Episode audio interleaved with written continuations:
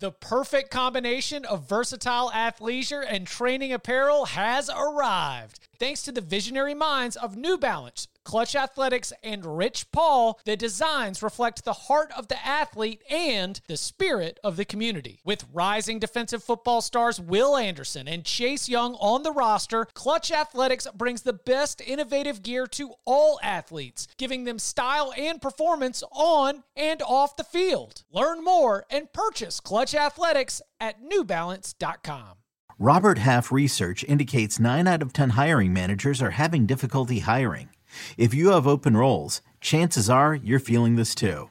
That's why you need Robert Half. Our specialized recruiting professionals engage with our proprietary AI to connect businesses of all sizes with highly skilled talent in finance and accounting, technology, marketing and creative, legal, and administrative and customer support. At Robert Half, we know talent. Visit RobertHalf.com today. Welcome back to the Cover 3 podcast with your hosts, Chip Patterson, Tom Fornelli, Danny Kanell, and Bud Elliott. It's your call for the best college football coverage from National Signing Day to the National Championship and everything in between. CBS Sports presents the Cover 3 podcast.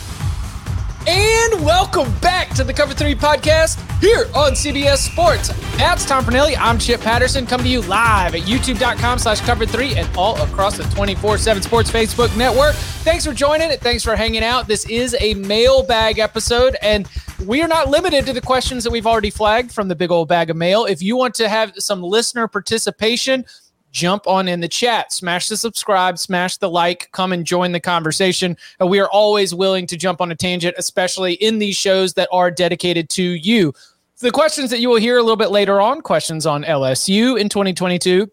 An interesting proposal for the college football playoff from the rankings perspective. Another one uh, with our, our beloved soccer influence and it's it's Tom and Chip. We will not shy away from talking about weather. So yes, when a when someone gives us that five star review and they put their question in that review, we are going to throw it in the big old bag of mail. We will tackle it in a future mailbag episode. But before we get to some of those questions, uh, let's get into some of the news of the week. Uh, first, a little bit of housekeeping. Tom, are you ready? Tomorrow, first locks episode of the season, week zero locks. Is your board ready? Yes. I'm a little nervous though, honestly. It's like the week zero and week one jitters typically because we know so little about these teams at this point, And I always worry, like in this competition in which so much is on the line. If you get off to a slow start, you got to spend the rest of your year, digging yourself out. These are these are crucial weeks because like a good start, even when you don't know anything, can kind of just lift your confidence for an entire season. You mean like Illinois in two, in 2021? Yes, but I also just mean my picks record against the spread. Oh yes, yeah, yeah, yeah. Like you come out here and um, I, I, was doing, I was doing some reviewing of uh, last year's episodes for a project, which the listeners will get to hear soon. But like last year during week zero, Bud dropped a UCLA first half team total, UCLA first half uh, against the spread, UCLA full game, just like I think he was like six or seven plays deep and only hit about three games. You can get sicko and fill out a full like 10, 11 play board, even though we're only looking at about seven games here in week zero. Yeah, I, I, fear for what Bud's going to do tomorrow. There's probably going to be 20 locks on what 10 games. he's going to have he's going to have first quarter overs, second quarter unders. He's going to he's going to go nuts. Yeah. So again, uh, that is coming tomorrow, Thursday, 11 a.m. Eastern time. If you want to join us live, the week zero locks. It begins our season long habits and routines of joining you every Thursday at 11 a.m. Eastern time to be able to roll out our locks for the week. That news of this week. I, I begin with a headline, and I need to to ask you. Obvious, is this news, Tom Fornelli? Nick Saban, this is a game show we could play. Is this news? Is this news? Nick Saban has received a raise and a contract extension at Alabama. The new contract is now going to have him running all the way until 2030. It also includes a raise, which interestingly enough, was triggered because of losing the national championship game, sort of. He will be paid an average annual value of $11.7 million a year, which puts him just ahead of Georgia coach Kirby Smart, who signed a new deal earlier this offseason that's going to pay $11.2 million over 10 years. Tom Fornelli is this news. Uh, Nick Saban getting a contract extension and a raise is not news. What is news is that he's going to coach through the entire thing. He announced that. Yes, no. Um, yeah, it's news because it's Nick Saban. It is an extension, which is ridiculously long because there is no way he's going to be. If he's coaching at the end of this extension, I don't know what I will do, but I will be very surprised and I will owe somebody money for it. Um, but it's just it's kind of you know in line with what he's done as the coach when you see some of the money that was handed out this offseason to some other coaches who i think are good coaches but very few coaches are even coming close to being as accomplished as nick saban you kind of have to balance that scale out a little bit like he deserves to be paid more if that's what the market price is and he has all the leverage in the world to ask and go get that raise so yeah it's news in that it's something for us to talk about but it doesn't really mean anything because nick saban will be at Alabama for as long as he wants to be at Alabama. It is. We always talk about Mark Stoops as having one of the best contracts in college sports, where um, reaching the seven win plateau automatically throws an extra year and a raise onto your contract, reaching 10 wins, something that Stoops has done a couple of times, adds two years to the deal. But this this is probably one of my my favorites because Nick Saban's uh, contract says that the total, if Nick Saban's total guaranteed compensation is less than the average of the top three highest paid coaches in the SEC, or less than the average of the top five highest paid coaches nationally, the university agrees to pay Saban the higher of the two averages. Um, the, Sab- the contract actually, the language says that you can revisit this annually in terms of quote marketplace trends regarding head football coach compensation which means that Nick Saban went to Alabama a while back, or Jimmy Sexton, and said, All right, here's the deal. Whatever the highest paid coaches are, I want that. Mm-hmm. Or, and I want more than that. Mm-hmm. So as Kirby Smart gets a massive new deal to become the highest paid coach in college football, it then automatically triggers Alabama revisiting the entire contract so that you can then add an extension and a raise. And as Will says in the chat, it is 3D chess, losing to your former employee so that you can make more money than him. Yep. Truly amazing stuff. I, I, it's one of my favorite wrinkles in all of this is because again, fair, right? Who mm-hmm. else in college football that is an active coach right now has the resume of Nick Saban? Nobody. we talk about him like the greatest coach of all time. He is undoubtedly the greatest coach active right now he deserves to be the highest paid coach in college football. And these kind of uh, triggers and clauses, I do think, keep Nick Saban from ever having to feel like he's going back to the table. Like it's it's very much a you guys figure it out thing. All right, top three in the SEC or top five nationally. You know, the average of that. I want more than that. Like that's a, a very nice way of like, here's a formula I agree to, and I don't want to have to come back to this table again. Mm-hmm. Yeah, and it's. I mean, I, if you have it, if you have the ability to put that in your contract, put that in your contract. Also, I want to shout out Darren Rovell, who tweeted yesterday after the extension was announced that per day during the football season, Saban will make more than the average Alabama tuition, which is an excellent reminder that college football coaches are probably paid too much and that college costs way too much. So college does cost way too much. Yeah. There's no doubt about that. Um, shout out to public education. So mm-hmm. got through that. Um, next part of this before we move on from Nick Saban, we've got a couple of starting quarterbacks that were announced recently that I want to hit on. You mentioned he's not going through 2030. So let, let's go total like barroom conversation here. What's your over under on when, how much longer Nick Saban is the head coach at Alabama? Well, Bud's not here, but Bud's convinced he's retiring after this year, isn't he? Isn't that what Bud was saying last year? He yes. thinks he's got one more. Yeah. So I would probably go higher than that. I think two and a half years. Probably. I, I mean, there hasn't been a drop off. And I feel like as long as he's healthy and there's no obvious decline on the field, he's probably going to keep going until, because I mean, he's what, 73? I mean, what else is he going to do at this point? Like he, he's clearly he could have retired a long time ago if he wanted to and been living pretty, pretty comfortably, traveling the world, doing whatever the hell he wanted to in his retirement, if that's what he wanted to do. Clearly, what he wants to do is run Alabama's football program. So I think he's going to be there at least, I would say two and a half is where I'd set it. I'd probably go over, but I don't know. I also think there was a comment too that said that this extension helps with Alabama's recruiting. Sure. Like, do you really think this is the one That's thing it. that would, yeah, like some kid's going to be like, well, I really like a lot of what Alabama has to offer, but Saban's contract only runs through 2027. I'm not sure if this is for me. Yeah. Um, he's turning 71 uh, this October. And I think it will be longer because of the transfer portal. And here's what I mean by that Nick Saban, at so many different points in the last 10 to 12 years, has talked about something that he was uh, opposed to in college football that was looked at as an innovation or, or progress or moving forward. He said he didn't like it and then he mastered it. Mhm. He hurry up offense. He was like, I, I don't, we, we don't want to do this. Is it, he, the quote, is this what we want football to be? He got forced through. Everybody was so excited. This was going to be the way that you beat Alabama, this hurry up offense. Then he went and mastered the daggum hurry up offense. Run pass option, the RPOs is I don't know if we want this, you know, we pr- might prefer the NFL style. So then he got forced through, no changes have been made. So now Alabama, starting with Tua and now definitely with Bryce Young, tears up defenses with a bunch of RPOs. Uh, the transfer portal and freedom of movement. You know, he, he wasn't ever like totally against it, but he, he never seemed to be fully in favor of this. So now what does he do? Uh, that It's been put in place. He goes and he takes the best wide receiver from his conference rival and one of the best running backs in the country to be able to fill the needs on his roster. Name, image, and likeness. He might have been pointing to Texas A&M this past offseason, but you can bet that they are going to have that machine up and running and improved in a way that they're going to continue to get top one through three classes. All these times we've looked at these innovations and been like, this is how you close the gap with Alabama. And at every time I think Nick Saban gets new life, he is reinvigorated.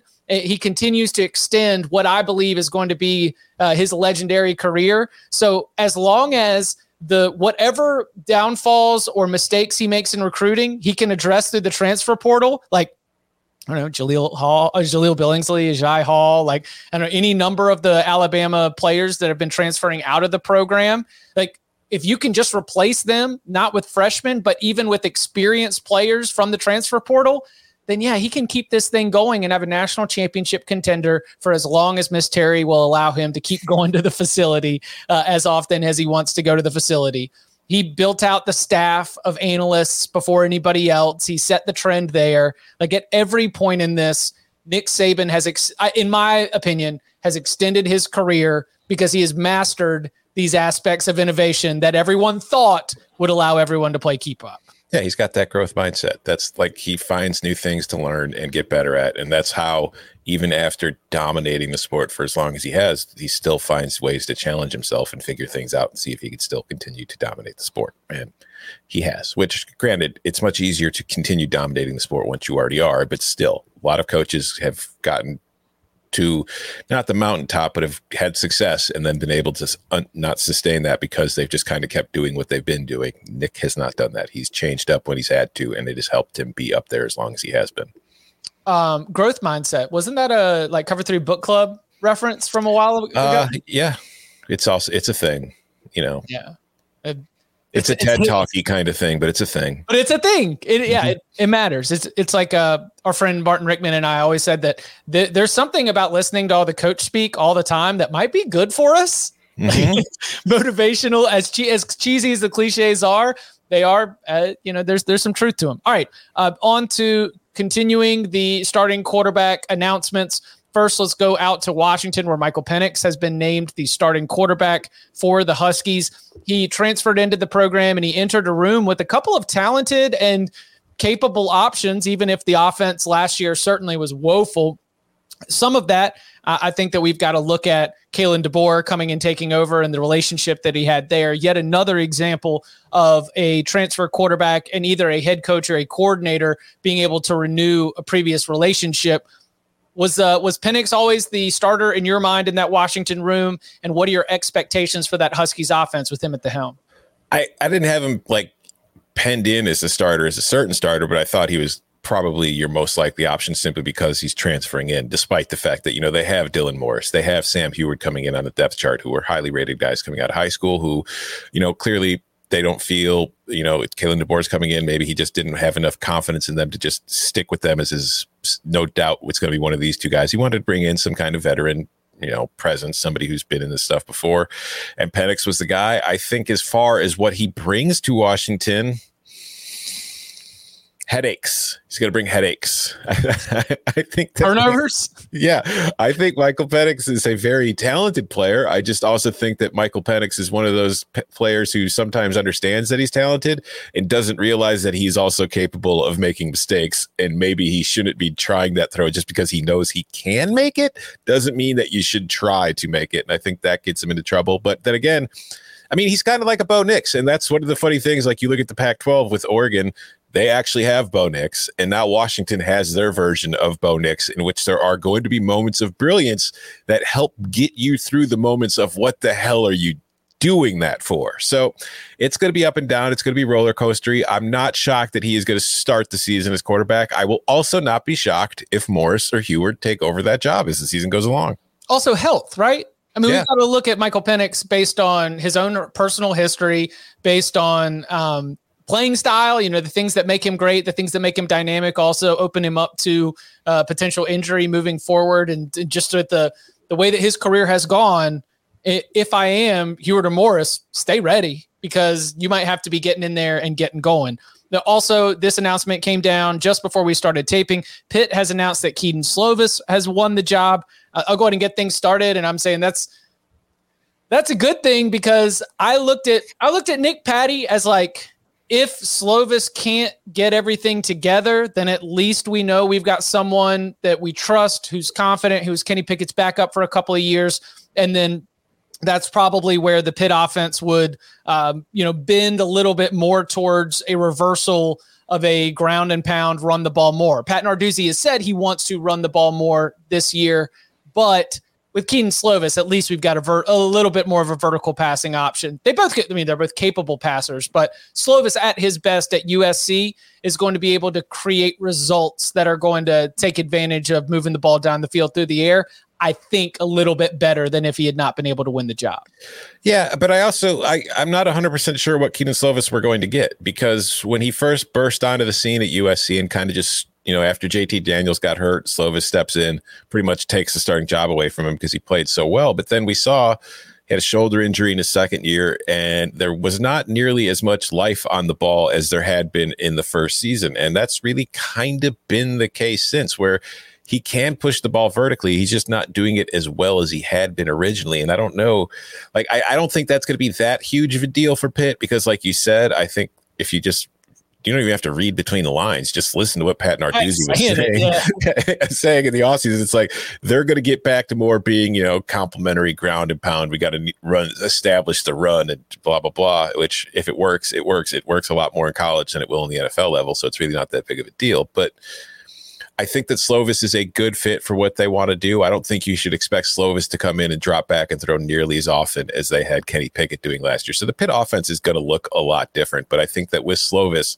there is a good floor for what you can do as far as being balanced in the passing and the run game.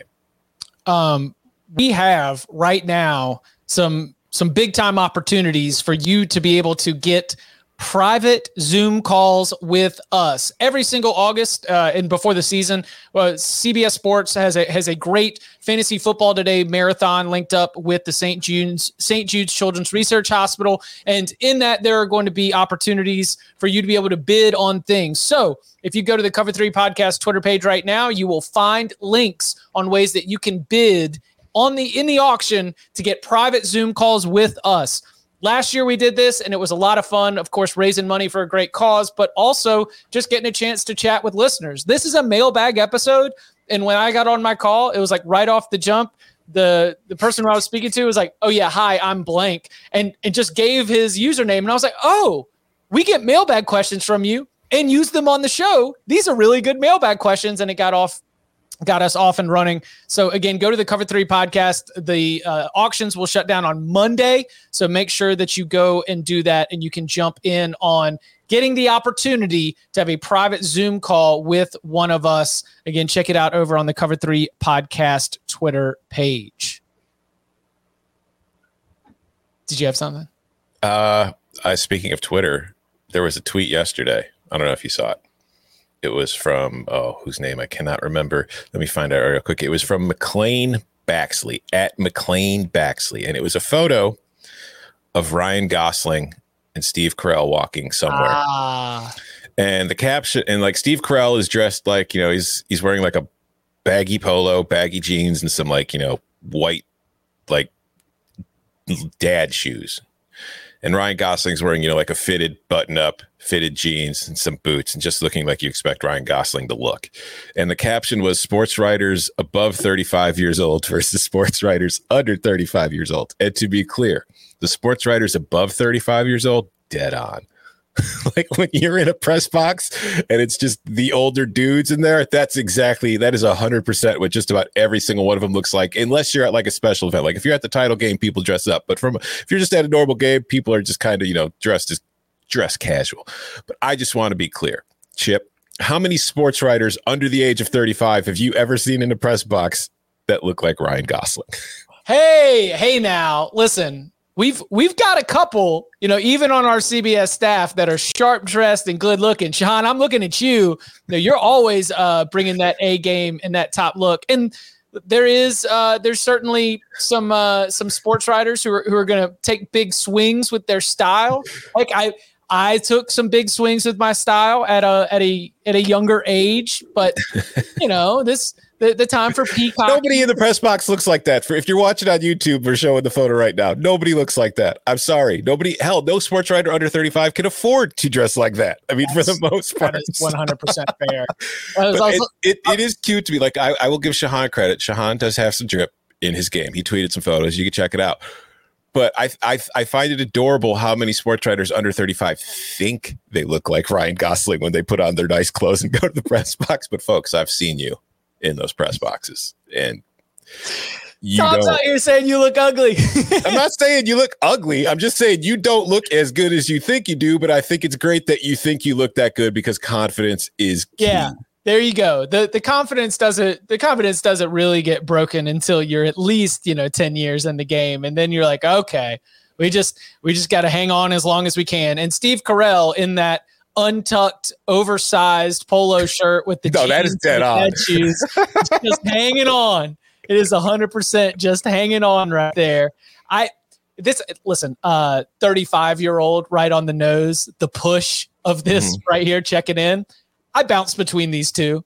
Catch catch me in like well, a full um, weekend, right? And I'm, I might have both of these outfits on at different times, depending on whether it's the the 8 a.m. press conference or whether it's like the actual game later in the night. So I've I think that I can I can dance in both worlds. I think I think there's two things that might be happening here though with the tweet. I think that he is confusing under 35 sports writers with under 35 talking heads on television because tv money is much different than i'm a 30 year old beat writer for local you know school or local paper at the school money so maybe that's the confusion but yeah no there there are very few ryan goslings in a press box at any college football stadium anywhere yeah then then you're probably not uh you're probably not a sports writer right no. yeah if or or you don't have to be a sports writer. Sports writing is just something you're doing.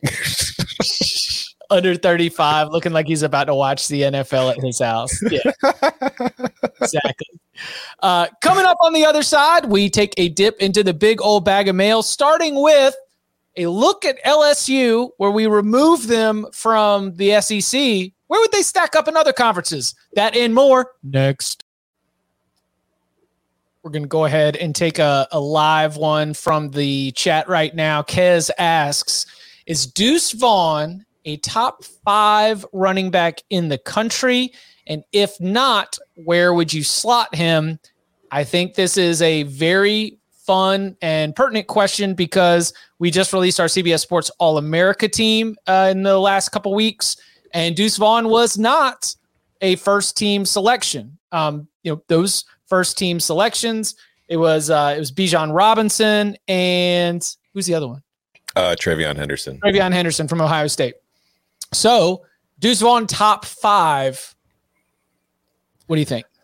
Uh, I mean, if he's not in your top five, I can't imagine he's far outside of it. I think that it's always going to come down to personal tastes. He would be in my top five, but I'm trying to think of off the top of my head. I mean, Bijan's in there, TreVeyon's in there, Zach Evans is in there. I'm already probably, Zach Evans. Yeah, talent wise, yeah. Okay. I mean, he doesn't have the production yet, but when he's been on the field, like when he was at TCU, like it's he's small. Yeah, I'm I I'm, I will give a penalty to small sample size from time to time. I think like Deuce Vaughn hit the field, and immediately we were like, that guy's different. That's- yeah, no, Deuce, Deuce Vaughn's in my top five. I'm just trying to think of other guys that you would consider. So, right. um, Braelon Allen, I probably have in my top five just because I think that you know he was only 17 last year. He's 18 now. Is that I, I heard that. Yeah, no. Um, I I like Chris Rodriguez a lot. Chris Rodriguez is not an exciting running back, but I think is just as far as getting the job done and being not just he's not a Jag plus. He's more than a Jag plus of the running back position, but he's not, you know, the game breaker guy who's going to be an early NFL draft pick. I think he's a guy who's going to go on to have a solid NFL career, though.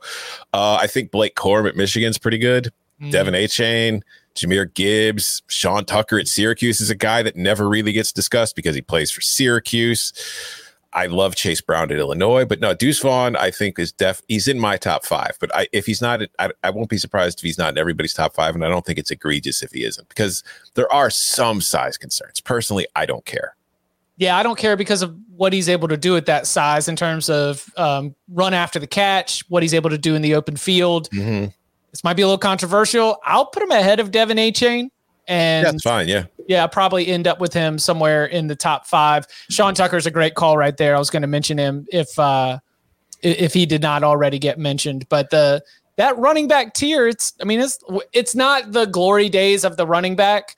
And Blake Corum, for example, also has a deep running back room, which he splits carries with. And you know who's probably happy about that? Blake Corum. Mm-hmm.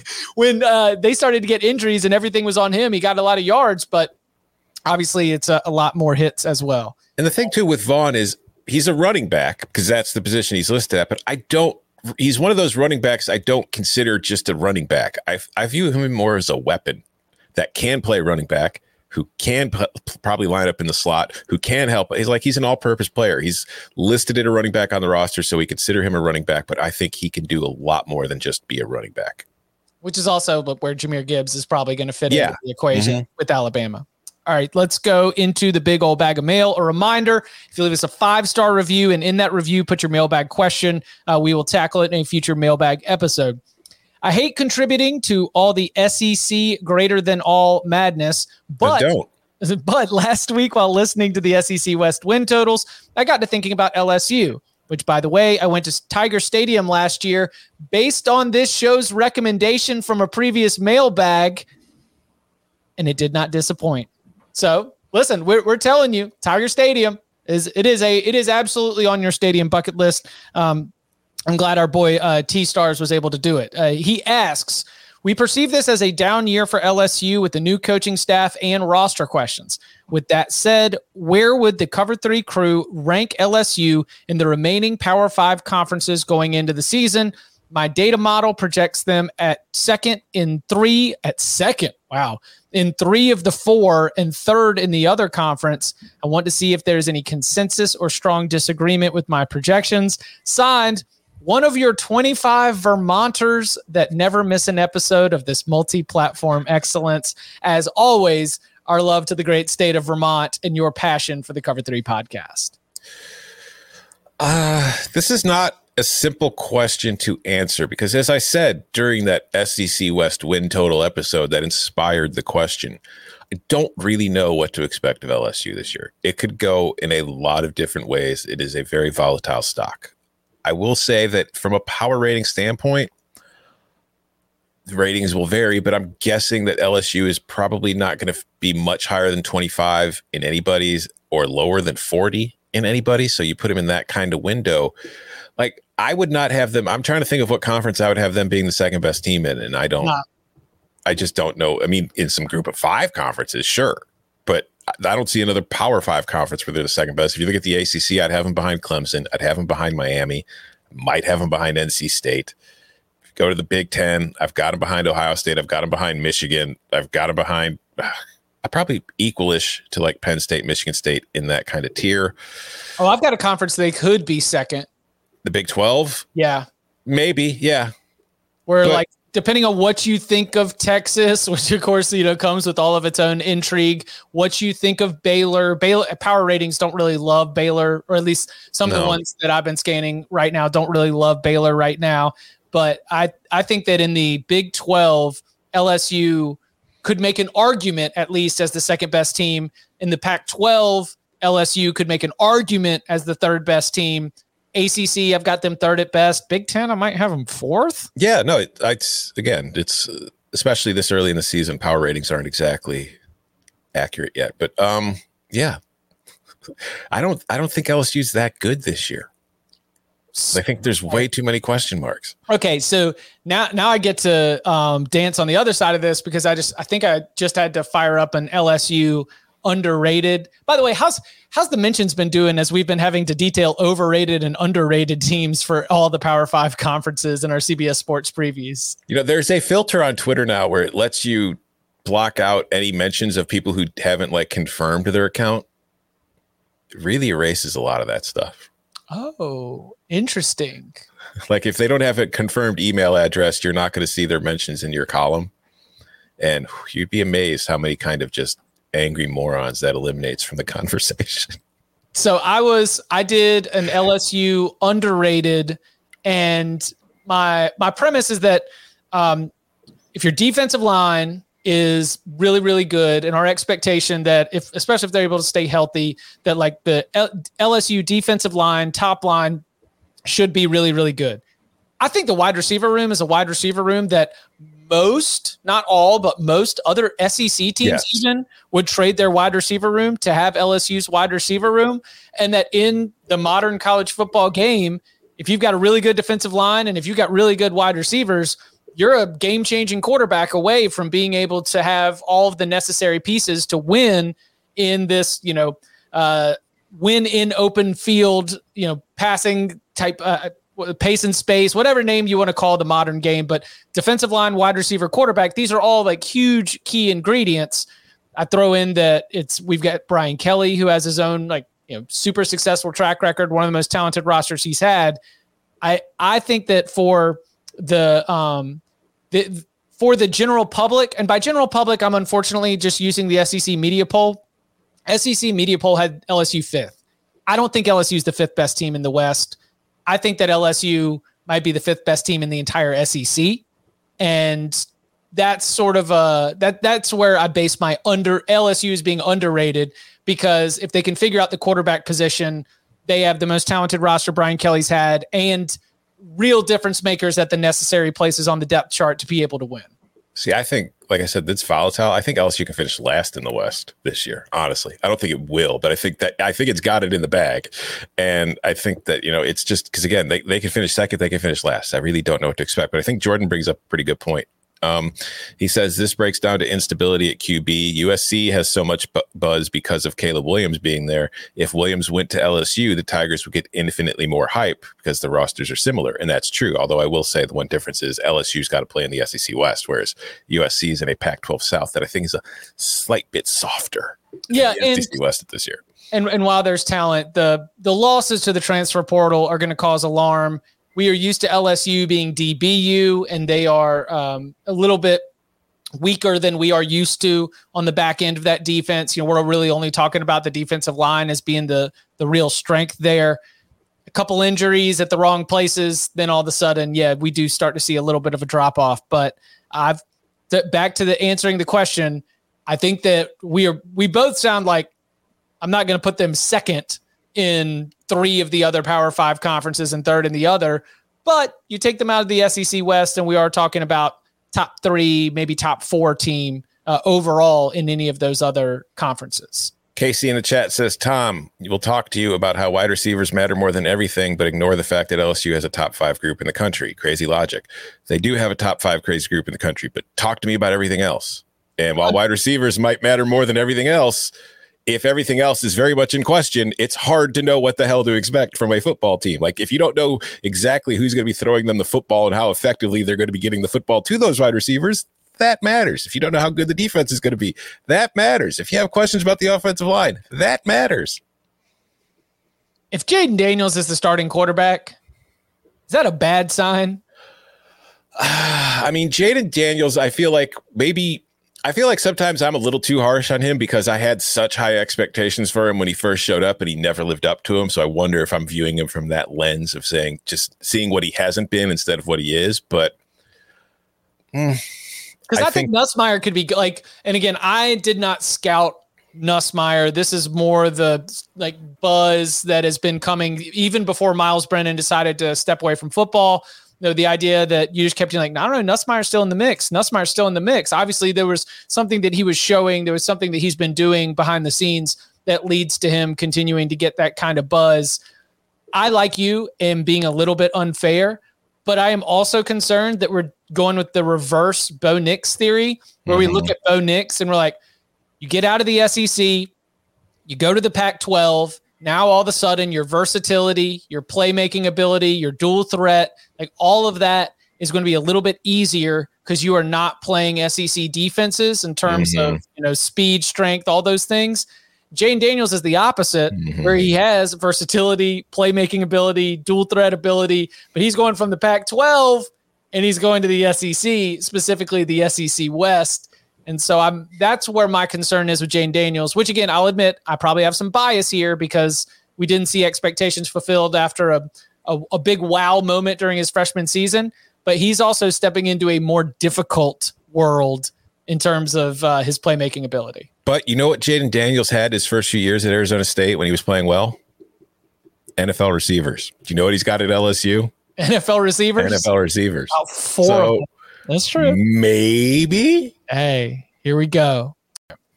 Question from Yort.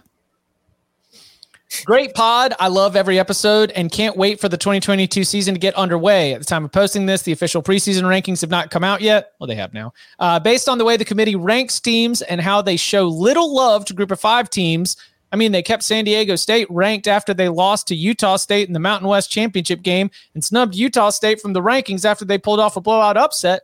Do you agree that the college football playoff rankings should start in the preseason and continue all year long? I have one pro and one con for this. Pro, we get continuity the whole season and things stay consistent in the rankings. Con, the committee likes to keep things under wraps. And so only having to rank teams for five weeks makes it a little less obvious who will make the playoffs in a year when most Power Five champs are one loss. And there are a lot of teams in the Power Five that are good but have one, loss. Also, most of the five to eight deserving group of five teams would be snubbed, and you would have the two best teams from the American and in the Sun Belt in the whole season, and no one from the other three group of five conferences, even if they had a ton, even if they had a massive non conference stretch again, would be able to get in. Let's see, in the year, but to be fair, oh my gosh. Again, love the UNITY and keep going on. Keep up the good work and keep Go keep flying to Lock Infinity and beyond. Go Bucks and go BYU. He also had a mention in there about uh, BYU's treatment when they ended up number 13 in the final rankings. I, the premise I like because it brings up the discussion that I think has two two sides of which he started to scratch the surface on both. But just as a matter of preference, do you think the college football playoff selection committee should release preseason rankings and or rankings throughout the entire season? Hell no. Hell no. Okay. No, God, no. That is the last thing we need. Because, first of all, preseason rankings just kind of set the narrative for the entire season. Like, if a team starts the year in the top 10 in the AP poll, everybody thinks they're good. So, even when they start off 0 and 2, they still get the benefit of the doubt because, well, they were eighth before, before we ever saw them play. So, when we're not stupid, we would never be wrong about a team. So clearly they're still pretty good. So we'll just put them 20th. And then as soon as they win a game, we bump them up again five spots. They're one and two, number 15. God, no. I I think I don't think the playoff committee should release rankings until the very end. But mm-hmm. that's never going to happen because you know TV content because that's all these rankings, folks. That's that's all the show is. It's just a television show on ESPN, and then it becomes content for us to talk about and write about and blah blah blah. They don't mean anything. They tell you they start from scratch every single week. So why the hell does any of it matter? Doesn't. No, we do not need preseason rankings because it is pointless, and they will do. To, and they say they say I, I want to see their biases. I, I want to see because that's the thing is some of these teams We they get ranked. They're the same as anybody else's. I'm the saying- SEC is going to have 10 teams in there, and then there's going to be a couple Big Ten teams. There's going to be the token group of five team. There'll be Clemson, the second best ACC team, and whoever they think will win the Pac 12. Those will be your top 25. There you go. Boom, I, bang. I want to see specifically who is the team that they are overrating in the preseason that they are using and counting as a quality win. I want to find that um, I, I want to find that SEC team or that Big Ten team that they are overvaluing when that team ends up losing and they end up boosting the other team later in the season. Like who, like who is? How about this Texas? I, I want to see the college football playoff selection committee trot out a Texas at number 19 or Texas at number 15, the way the coaches poll did with a first place vote. And then you know what? Maybe go back into hiding. Give me a preseason top 25, and then you don't get to change it. We just get to see that all season long until you come back in November, and then we get to look at it and and judge you accordingly. The problem with that is if we were to take them at their word in that they start from scratch every week, the quality win in week zero or week one might no longer be a quality win in week four if that team gets off to a poor start. So why does it matter if that team is a quality win in week two when those rankings aren't going to matter for another three months? That's what I would ask you. So defend it. Go now. I'm only at saying for entertainment purposes. Yeah, you're in it for the vibes. Yeah, I'm in it for the laughs. I think it would be hilarious to see that selection, who that selection committee has flipped through. That that selection committee picks up uh, a Phil Steele, an Athlon, and a Lindy's and does a like composite average. And that's what the rankings will be. Let's be honest. It'll just be them looking at preseason mags, seeing what everybody else is saying, and then doing the same conclusion that we have because they have no numbers to go off of. In fact, if I'm going to make a change to the college football playoff rankings, and I'll I'll give okay, we'll do it what five weeks it is that they do it every year before the real ones come out. What's the lowest ranked you can be to get into a New Year's Six bowl?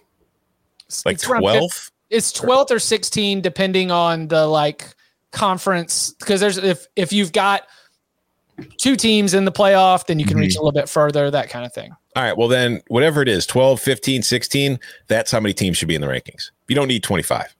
Like mm-hmm. when we when you're sitting down on that Tuesday night to watch the college football playoff rankings release show and they show you 25 to 20, who the hell cares? Those teams aren't mad. They don't matter. They're not playing in any of the New Year's Six bowls. They're just there for them to say, look at us.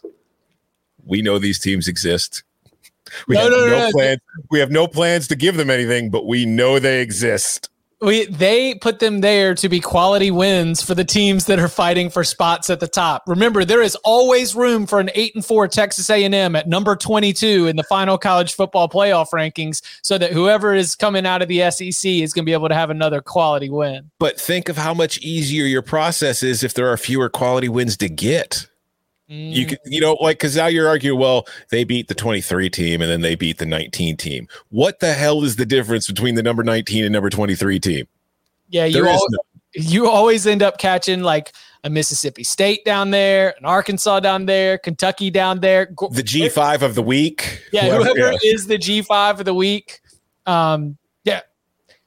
Ultimately, if we want to be productive in the college football playoff selection process, preseason rankings will not help.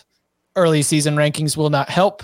The existing polls do a good enough job of laying out the landscape to a college football fan who is just showing up and just wants to watch college football.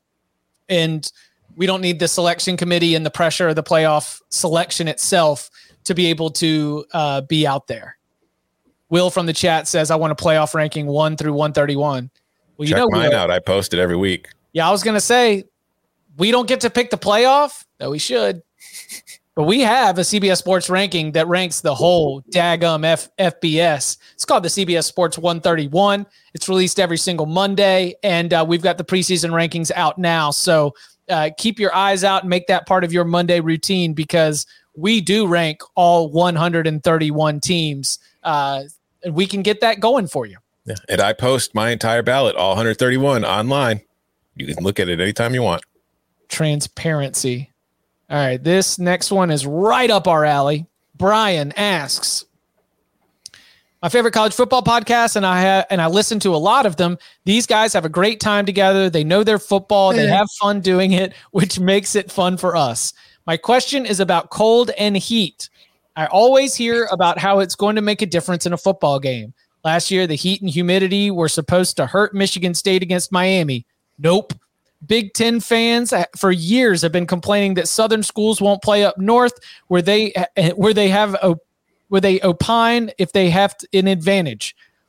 I buy none of this on either end. Football players are tough everywhere. Can you guys give me any examples of important games in the past where a northern or southern team won a game because the temperature bothered the other team so much they did not play to their ability? Note, I am not talking about the wind in Laramie. um, um, it's gonna be windy, windy in Laramie. Laramie. Uh, I mean, I think that the weather narrative is very overblown. Yes, but pointing out one instance of Michigan State going to Miami and beating Miami when Michigan State might have just been a better football team than Miami last year, I don't really think disproves the theory. I do think that if you look at the Michigan Ohio State game last year, if it's not cold and windy and snowing, I think Ohio State probably wins that game because I think some teams, just the style that they play, right, is not suited to certain it's, situations. Yeah, it's not your um, it is not your geographic location. It is the style of play and how you are able to execute what you want to do. And uh, off top of my head, I am thinking about offense, but based on different conditions, yeah. is without a doubt an impact of this. I mean, don't we see in the NFL every single year? There's this quarterback who comes back from his ayahuasca journey, lights it up during the regular season, mm-hmm. gets home field advantage, and then all of a sudden, when they've got to play a game and it's so cold that the football is like a rock, that offense just don't click no more. Mm-hmm. I, I I think too. Um, like I think it is when you play in the cold, I don't think it is honestly as difficult for an offense from a warm environment to come play in the cold because once you start playing and you're kind of warmed up anyway, the blood's flowing, you don't really feel it anymore. It's like when you're sitting on the sidelines, okay, if you're sitting on the sidelines for a long time, you start to feel it, you start to bother you.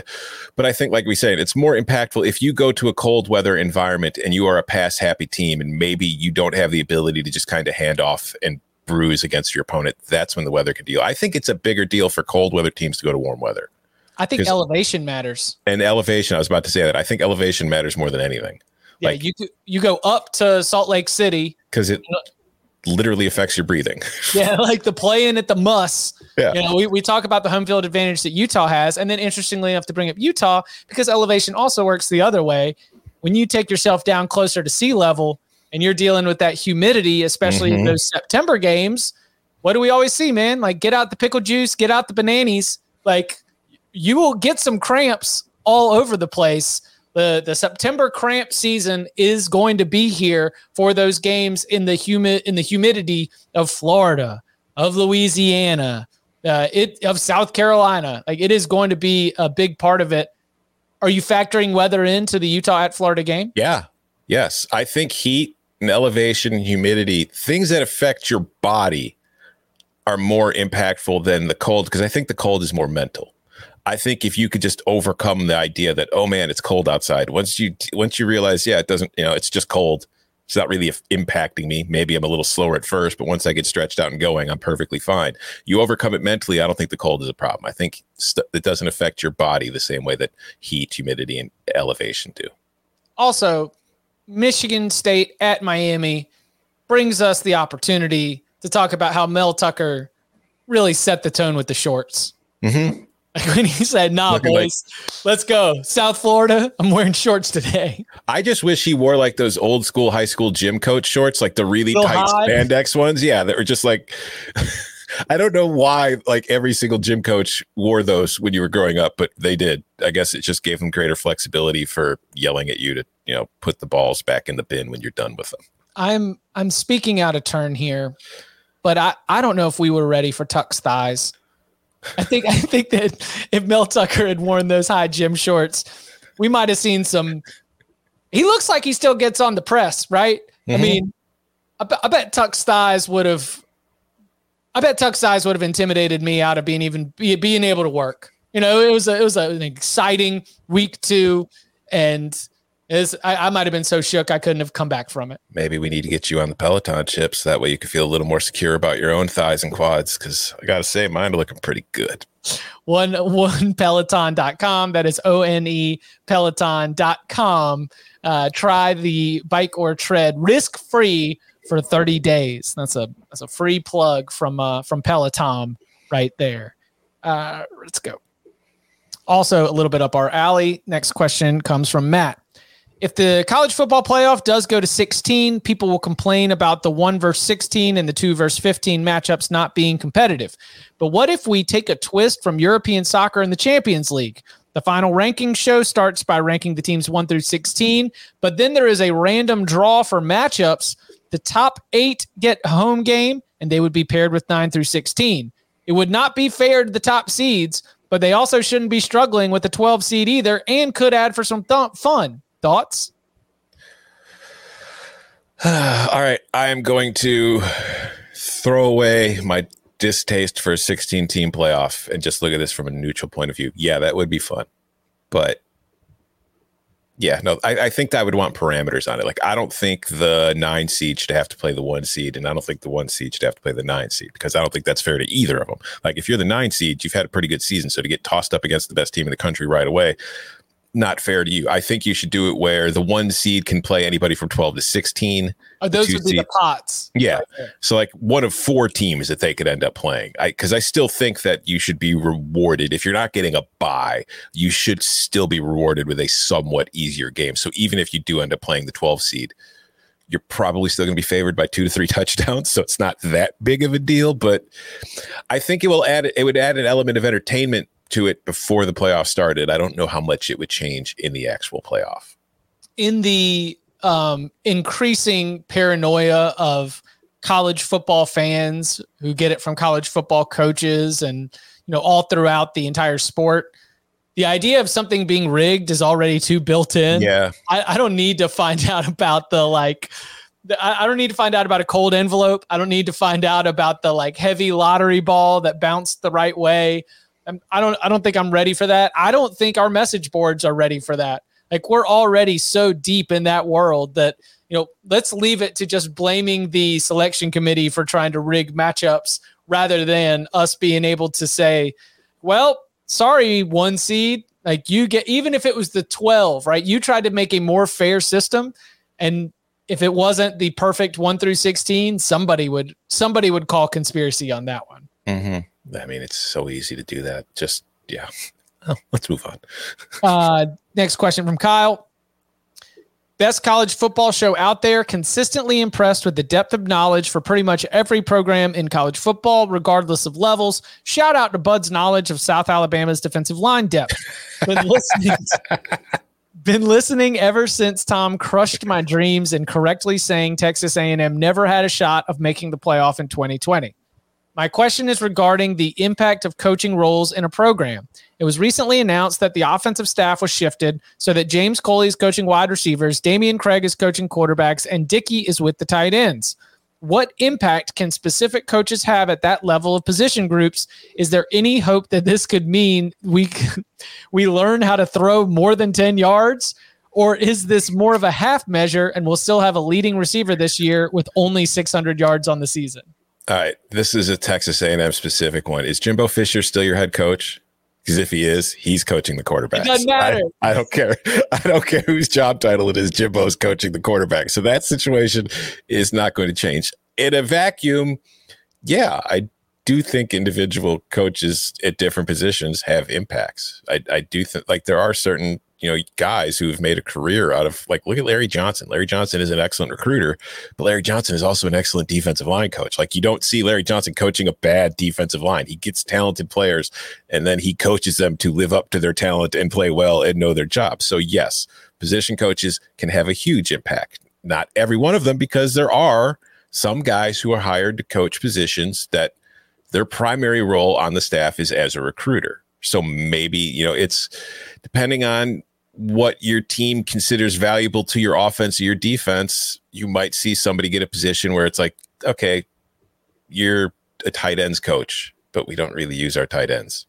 And they're, you know, so it's, or they're mostly blockers. So they kind of fall under the purview of the offensive line coach more than anything. So it's, there's no exact answer. It's just some position coaches are more valuable than others. Some guys are better suited to other positions, and some guys are just recruiters that are coaching a position. So I think the shifting of staff responsibilities comes down to communication and like order. So much of what college football coaches try to put in place are you know an order of operations, a, a, formula. This is how we do things, and a lot of that is going to be communications, divvying up the responsibilities. To my knowledge, outside of the jump to coordinator, different position coaches do not dictate specific um, you know contractual values so when you're just moving around responsibilities, I see number one, either Jimbo Fisher or any other coach that you substitute here is going to is, is looking to change who speaks in what order when we're all in the room together. The other piece of it, like you mentioned with recruiting, maybe there is a relationship that was established on the recruiting trail where now we would like the chief or primary recruiter for that side of the ball to be able to continue that relationship and work with the development of that player or those players at a certain position. When it is a head coach like Jimbo Fisher, who is very much got his hands on the offense, then it is more likely that he is he's trying to figure out who all the voices are after Jimbo's voice, mm-hmm. or he's uh, fulfilling recruiting promises where you know it's like I, I don't I don't know this, but it's like if I tell five star player and I'm, I'm James Coley. I'm in the living room. He's like, I'm gonna, I'm gonna work with your son every day. And if I also said that to another wide receiver and another wide receiver, then guess what? James, now you're the wide receivers coach because we want to be able to maintain those relationships. We want to be able to keep those players on board because while Texas A&M has done a terrific job recruiting, we are still in the transfer portal era and players could choose to leave Texas A&M if they are unhappy or if they feel like some of those recruiting promises have not been fulfilled. You know, Chip, considering you've got South Carolina beating Texas A&M, I think you could have just said no. I don't think it'll make a difference. Gamecocks, let's go. You're gonna start to you're gonna start to have fear in your eyes when you watch South Carolina try so hard in a narrow loss at Arkansas in week two and cover the first half against Georgia before falling behind in the third quarter and you're gonna be like, "Oh no, look at that game later in the season. I'm shaking in my cowboy boots." Mm-hmm. Yeah, that's what they'll be saying. Uh, anything else before we get out of here? Uh, have you seen the Manti Te'o doc on Netflix? Not yet. It's interesting. I don't want to spoil anything, although I don't know if it's a spoiler considering they it covered it. It happened. You can look it up on Wikipedia. No, it's there. There is a spoiler. Oh, but it it's comes clear in like the first five minutes of the documentary, so it's not really a, uh, a spoiler. But uh, you know, Ronaiah Tuiasosopo, the person who was Lennay Kekua, mm-hmm. is now Naya Tuiasosopo, and okay. she is in the documentary, and it is a very interesting. It's it's a good doc. It's two parts. It is very enlightening. I mean, we know most of the story that happened, but I think it's really interesting to get the different perspectives from the people who were actually involved in it. And it's also it's pretty sad too because like I actually get kind of mad because they got the guys from Deadspin doing it who were behind the story, and you know they're talking about how what spurred them to do the story and look into it was like you know like major outlets like ESPN and like Sports Illustrated were writing all these stories about it and they were the coverage of Manti and nobody ever really confirmed that this person existed, which is pretty basic journalism when you're doing these kind of stories.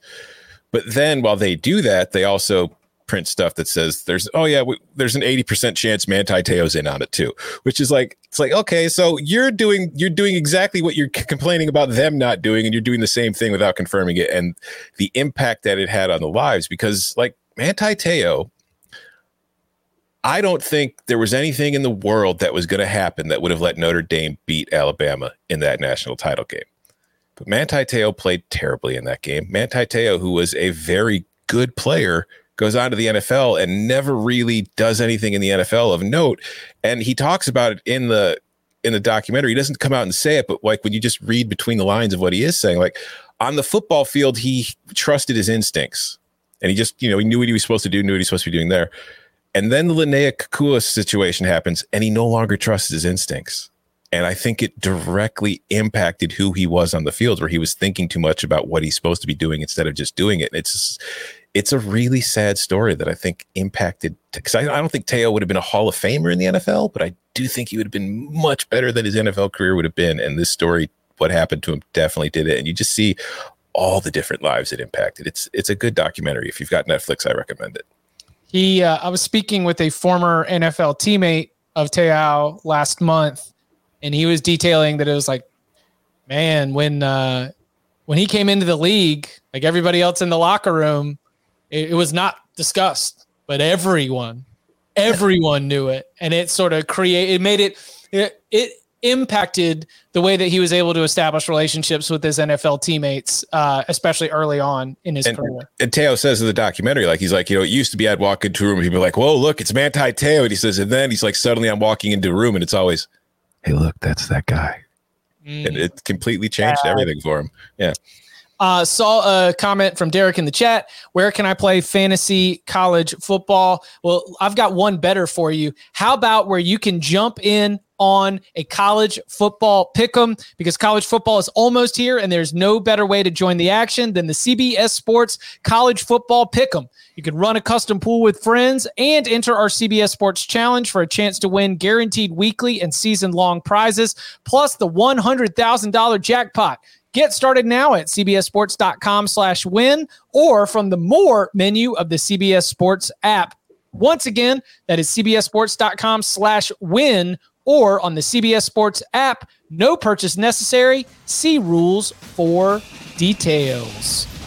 We will be back getting you set for week zero. Week zero locks Thursday, 11 a.m. Eastern Time.